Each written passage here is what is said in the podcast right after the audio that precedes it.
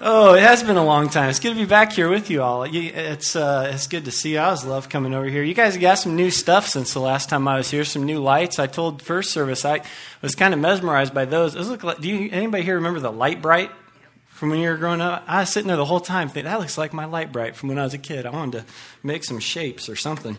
Hey, I wonder how many of you are familiar with the word of the year? Anybody here ever track the word of the year? Surely some of you have heard of this. Every year, various groups decide which words were most influential on culture, and then out of those words, they pick one word that's going to be the word of the year. So here are some of the words that they've chosen in the past. In 1992, it was this word not. Anybody remember that? Anybody remember that? That was really annoying, wasn't it? It basically just meant just kidding. Why couldn't we have just said just kidding? I don't know, but it was not. That was the word of the year in 1992. In 2006, we were introduced to this word, Plutoed, which meant to be demoted or devalued, as happened to the former planet Pluto. So if you lost your job or your girlfriend broke up with you in 2006, you got Plutoed. Okay? 2009, the word of the year was tweet tweet, which most of you know is a short message sent via the messaging system Twitter, or as my wife once called it, the tweeter. Uh, that's a true story. Also in 2009, in the most unnecessary words category, uh, was this one sea kittens. Sea kittens. This was PETA's attempt at rebranding fish uh, to make them seem more adorable and less edible. Let me use this one in a sentence for you. Would you prefer your sea kittens fried or grilled? Would you like to have your sea kittens with some hush puppies? Uh, we've got some pictures of some sea kittens. There's a beautiful sea kitten I caught in Canada one time. That one was delicious. I think we got one other one up there too, don't we? It's just some real nice sea kittens there. So uh, here's the one, though, that I want us to focus on.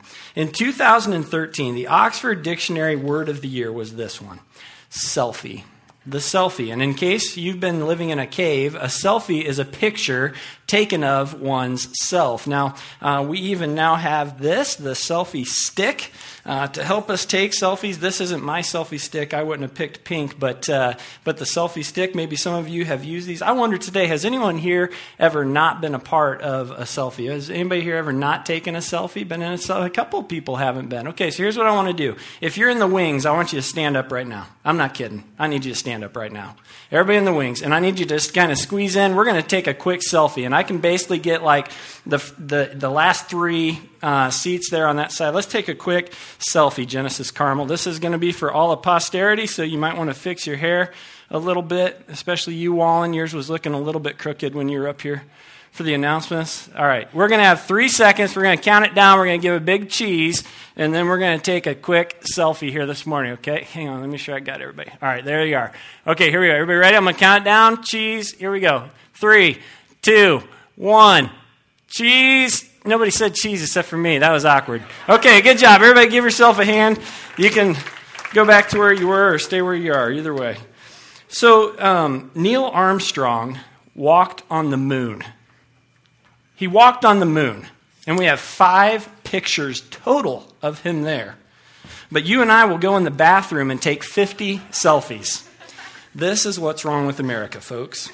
In fact, to show how selfie obsessed we've become, I found this article that reported that black cats are now being abandoned by their owners because they don't show up very well in selfies. You can't make this stuff up. Owners are just dumping their black cats so that they can have better selfies. And I'm not necessarily a huge cat lover, but I do need to say I'm a little bit embarrassed for humanity about this one when it's come to this. Now, selfies aren't inherently bad. There certainly is a time and place to take a picture of yourself, maybe make make a memory with yourself. Uh, but don't you think it might say something about our self centeredness when the word of the year is selfie? I think the selfie is really a reflection of a greater issue that's facing our culture, and it's this deeply held belief that my purpose and my meaning in life, my reason for existing, is ultimately only about myself. We all feel this pull to live lives that are focused on satisfying ourselves, satisfying my desires, and making myself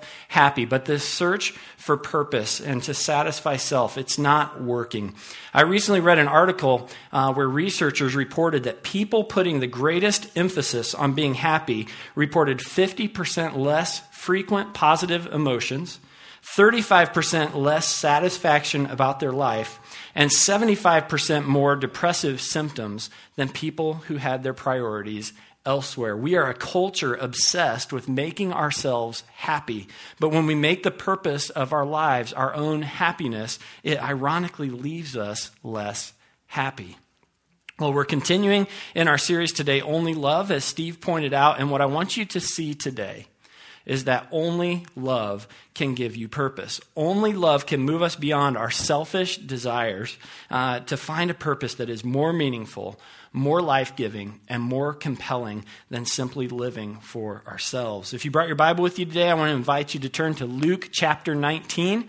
Luke chapter 19. If you didn't bring a Bible, there are some under the seats around you. And uh, if you're using that Bible, this is on page 732. If you don't own a Bible, I want to invite you to keep one of those as your own. This isn't my campus, so I'm, you can keep whatever you want. You see something you like, just take it. It's fine.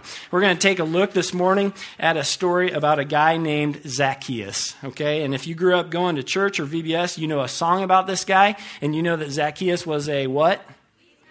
A wee little man, and a wee little man was he, right? But if that's all you know about Zacchaeus, well, let me just tell you, uh, there is a lot more to the story. Zacchaeus' name in Hebrew is actually this word, Zaka, and Zaka means pure or just or rightly related to God. But Zacchaeus' life didn't reflect that meaning. Zacchaeus wasn't known for justice or purity, actually, quite the opposite. Zacchaeus was a tax collector.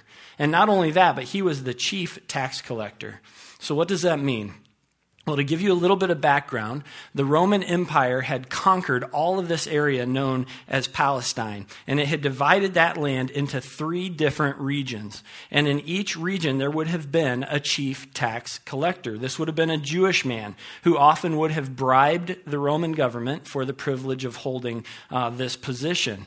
Now, the Roman government would, would come in and they would assess each region, and they would determine how much the Jewish people owed in taxes. And then the tax collectors would go out and they would collect that amount. But it didn't stop there because the tax collectors were allowed to tax the people above and beyond the amount that they owed to the Roman government. And this is how you were paid as a tax collector. Essentially, the tax collectors became wealthy by demanding these large payments uh, to pad their own pockets. Among the Jewish people, the tax collectors were absolutely despised. Not only were they traitors working for this occupying Roman government, but they also used their position to cheat and to threaten and to blackmail their own people into overpaying their taxes. And Zacchaeus, being the chief tax collector, not only personally cheated people out of money, but he also oversaw all of the other tax collectors who were cheating people out of money. So, do you get a feel for the kind of purpose that Zacchaeus had in his life? It really was all about himself and it was all about his own pursuit of wealth and happiness. But something happened to Zacchaeus, and we read about it in Luke 19. And starting in verse 1, it says this Jesus entered Jericho and was passing through. A man was there by the name of Zacchaeus. He was a chief tax collector and was wealthy. He wanted to see who Jesus was, but because he was short, he couldn't see over the crowd. So he ran ahead and climbed a sycamore fig tree to see him, since Jesus was coming that way. So let's pause right there for a minute. Jesus is passing through Jericho, and where is he going?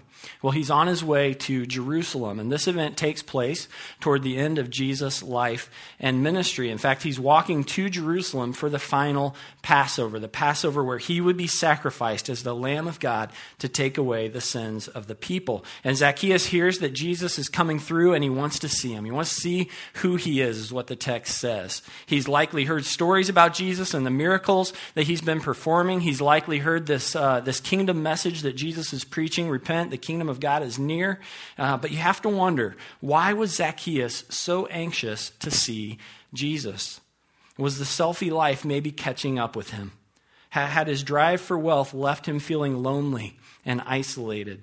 Was he second guessing the price that he had paid for this life that he was living? We don't really know what he was thinking, but we do know what he did. Uh, the text tells us that he's vertically challenged. He's short. He can't see over the crowd, so he climbs a tree to get a better view of Jesus. Here's one artist's rendering of what happened that day. You see Zacchaeus. He's up in the sycamore fig tree. He's looking down at Jesus, and Jesus is looking up at him. And we read in verse 5 that Jesus said to him, Zacchaeus, come down immediately immediately. I must stay at your house today.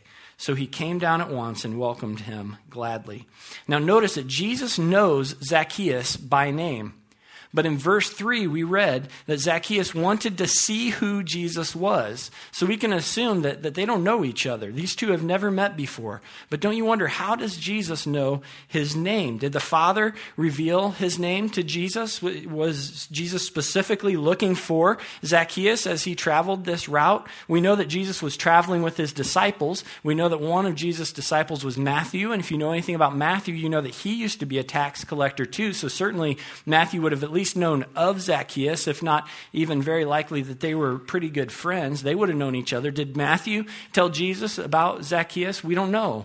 The, the text doesn't tell us. But regardless, here's what I want you to see Jesus takes time to stop and to notice Zacchaeus. He says, Zacchaeus, come down. Let's go to your house. And this is amazing to me. I want you to think about this for a minute. Think about all that Jesus must have been going through as he processed the days ahead of him, as he thought about the things that he would have to endure. If you were able to be a part of our Good Friday experience at one of our campuses, our discipleship pastor, Kevin Russell, did a fantastic job of putting together some notes uh, to help us remember and reflect all of the things that Christ went through on our behalf. And, and it was horrible, and it was terrible. I mean, just think about what must have been going through Jesus' mind as he considered the fact that he's about to be handed over to evil men who would do evil things to him. They would abuse him, they would torture him, they would mock him, and ultimately nail him to a cross to hang and to die. I mean, the thought of what was ahead for Jesus would have been enough to overwhelm any of us. But Jesus doesn't focus on himself. He, he doesn't put the focus on himself. His eyes are always up. He's always focused on the Father, focused on being obedient to his word and, and to loving the people who are around him. So he invites himself over to Zacchaeus' house. And that might sound rude to you and I in our modern day culture, but in Jesus' day, going to someone's house and sharing a meal with them is a huge sign of respect. And in this simple act, Jesus is communicating something to Zacchaeus. He's saying, Hey, Zacchaeus, everyone else might hate you. Everyone else might look at you and just see a traitor or a piece of trash. But that's not what I see. No, I see a man who's been living for himself. I, see a man who's trying to find purpose in things and in wealth. But I also see a man who I created for a much greater purpose. And I love you, Zacchaeus. I want to see you live in to that purpose. And so Jesus, he, he goes to his house, and we have to wonder what did they talk about? What did Jesus say to Zacchaeus? What did he do uh, in front of Zacchaeus? We, we don't really know. Luke doesn't give us any details of the conversation, but we do know this.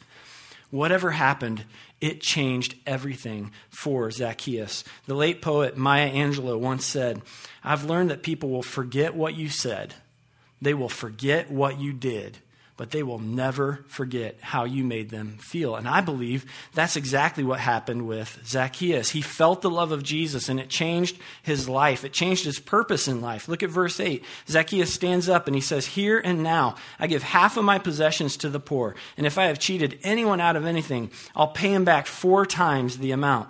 Now, this is actually really interesting because the Jews had a law about this. If it was ever found that someone had cheated another person out of money, then the guilty party would have to return what was taken plus 20%.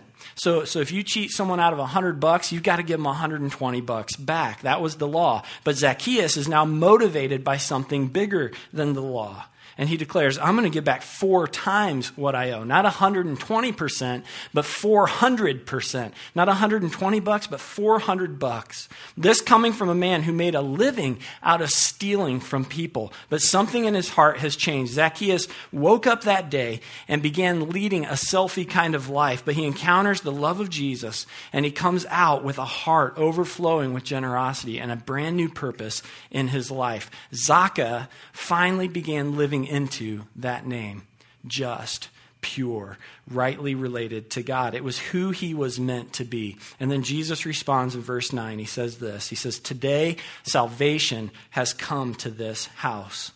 And I want to make it very clear that salvation did not come to Zacchaeus' house because of this generous declaration, as if those words could have somehow earned his salvation. No, rather, the declaration that Zacchaeus made was evidence that salvation had come to his house. When Jesus Christ becomes the Lord of your life and mine, there ought to be some evidence. Some things are going to change. I heard it said this way one time if, if you are ever put on trial for your faith, if you're ever put on trial for being a follower of Jesus Christ, would there be enough evidence to convict you? What would your friends say? What would your spouse say about you? Do you, do you think like Jesus? Do you more and more act like Jesus? Do your words sound like Jesus? Is there evidence that salvation has come to your house? I want to just very quickly show you three things that the love of Christ changes, or at least that it should change when salvation comes to our house. The first is this. If you're taking notes, you can write these down. You are given a selfless mission.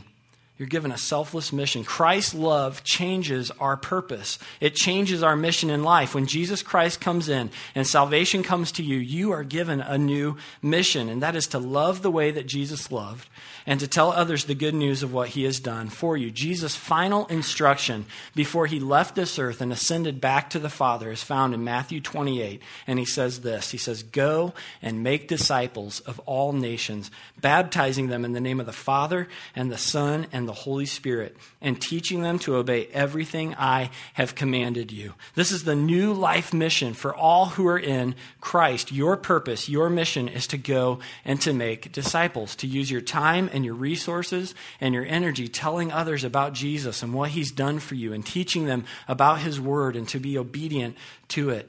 And I have to believe that this is what Zacchaeus spent the rest of his life doing. We don't know that for sure. In fact, we never hear about Zacchaeus again in the scriptures. The only picture that we have of him is right here in Luke chapter 19. But I think that he was changed in such a way that his whole life was now focused on Christ. He knew what he was supposed to do, and he commits to do it before Jesus.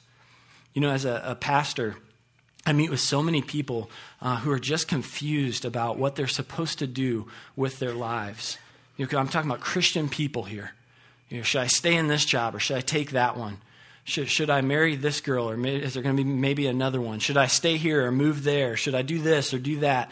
And most of the time, I don't have a great answer for those kinds of questions. But I do know what God's will for your life is and I know what his will for my life is. It's 1 Thessalonians 4 3. It clearly says that God's will is this, that you would be sanctified. And that word simply means that you would become more and more like Jesus Christ. And then Matthew 28 18, that you would go and make disciples. And if you're not doing those two things, becoming more like Christ yourself and helping others to know and to become more like Christ, then all of the other questions about your life really become meaningless because they are secondary to this primary purpose that Jesus has given us. And remember, Jesus said, Seek first his kingdom and his righteousness, and all those other things, they're going to be taken care of too. But the question this morning is, what are you seeking first? What's first? Jesus' love transforms us from selfish to selfless and it gives us a selfless mission. No longer are we pouring our time and energy into just selfish pleasures. Why? Why would we live that way? Well, because love also gives us a selfless motive. A selfless motive. John tells us that since God so loved us, we also ought to love one another. This is our motive for selfless living since God so loved us. We can't keep this to ourselves. As followers of Jesus Christ, we are motivated by the love of God who loved us so much that he gave his one and only Son. He was man as God intended man to be. He was perfect, he was sinless, and he died a death that he did not deserve so that you and I could have a future free from the hell that was most certainly before us. And no longer are we motivated by these selfish desires because God did not spare his one and only Son. We are now motivated by his love for us. But how do we do this? Like, what does this even look like in our lives? Well, in his great love for us, God also gave us a selfless model. A selfless model. Jesus Christ modeled for us what it means to live with a selfless mission and a selfless motive. And listen, if there was ever anyone who deserved to live selfishly, it was Jesus Christ. I mean, he was God incarnate, God in flesh. And yet, Paul tells us in Philippians that though he was in very nature God, he did not consider equality with God something to be grasped, but he made himself nothing. He took the very nature of a servant. He was made in human likeness, and he humbled himself by becoming obedient to death, even death on a cross. And in his life and in his death, Jesus modeled for us what it means to live selflessly. You know, my mind keeps going back to Jesus on that road, uh, traveling through Jericho. And, and I just have to be honest with you, it doesn't make any sense to me.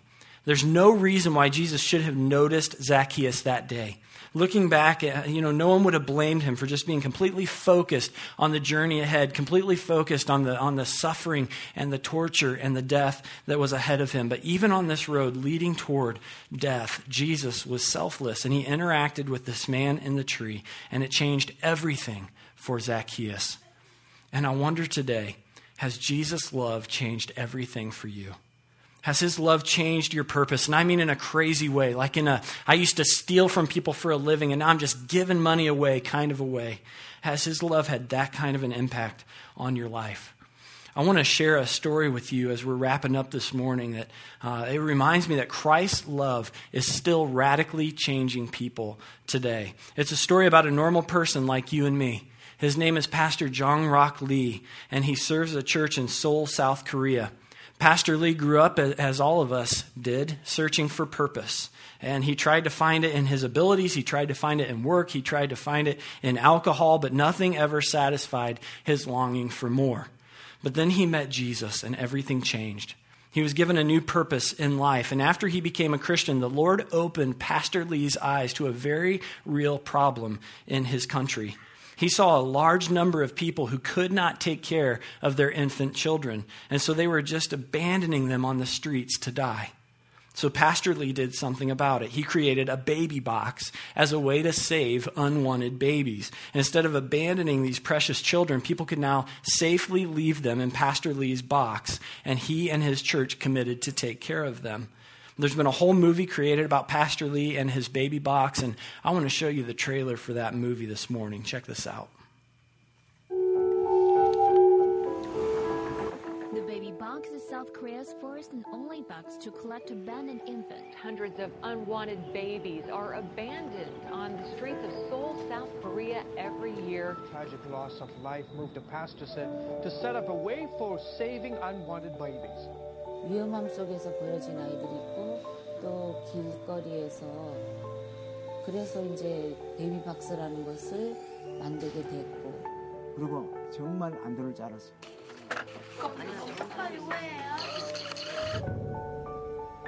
어떤 아이들은 목사님 이 아이하고 죽으려고 약, 약, 약 탔습니다. 약 타놨습니다. 예, 그러지 마라. 그러면 너도 오고 애기도 와라. 길이 엄마의 엄마의 거리입니다. 제 아들을 부탁드립니다. 찾지 말아 주십시오. 죄송합니다. 정말로 죄송합니다.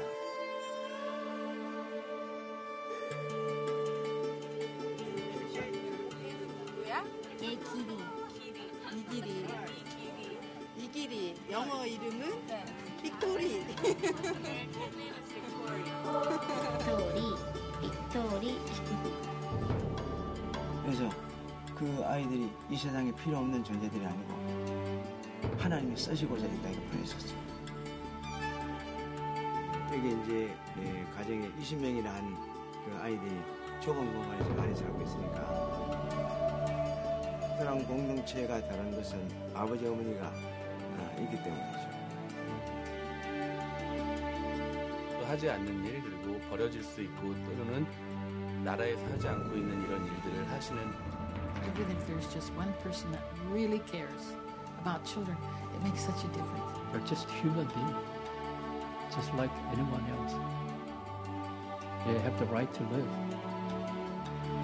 이제 이 문제가 한국만의 문제가 아니에요. 문제가 아마 세계적으로 이 아이들이 이렇게 박혀버려서 희생당한 아이들이 많으니까 But these children, they're helpless, they're voiceless. Who's going to speak for them? 이 아이를 보내면서 다시 한번 내가 헌신을 했어요. 하나님, 이 아이들을 위해서 내가 죽겠습니다.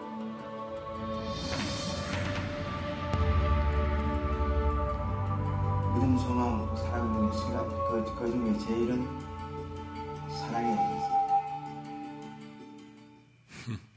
Isn't that incredible? I, I want to encourage you to see that movie and listen to, to the way that the Lord has used Pastor Lee's life. But, but even more than that, I want to ask you this morning what does God want to do with your life? What's He want to do with the, the moments and the days that He's given to you?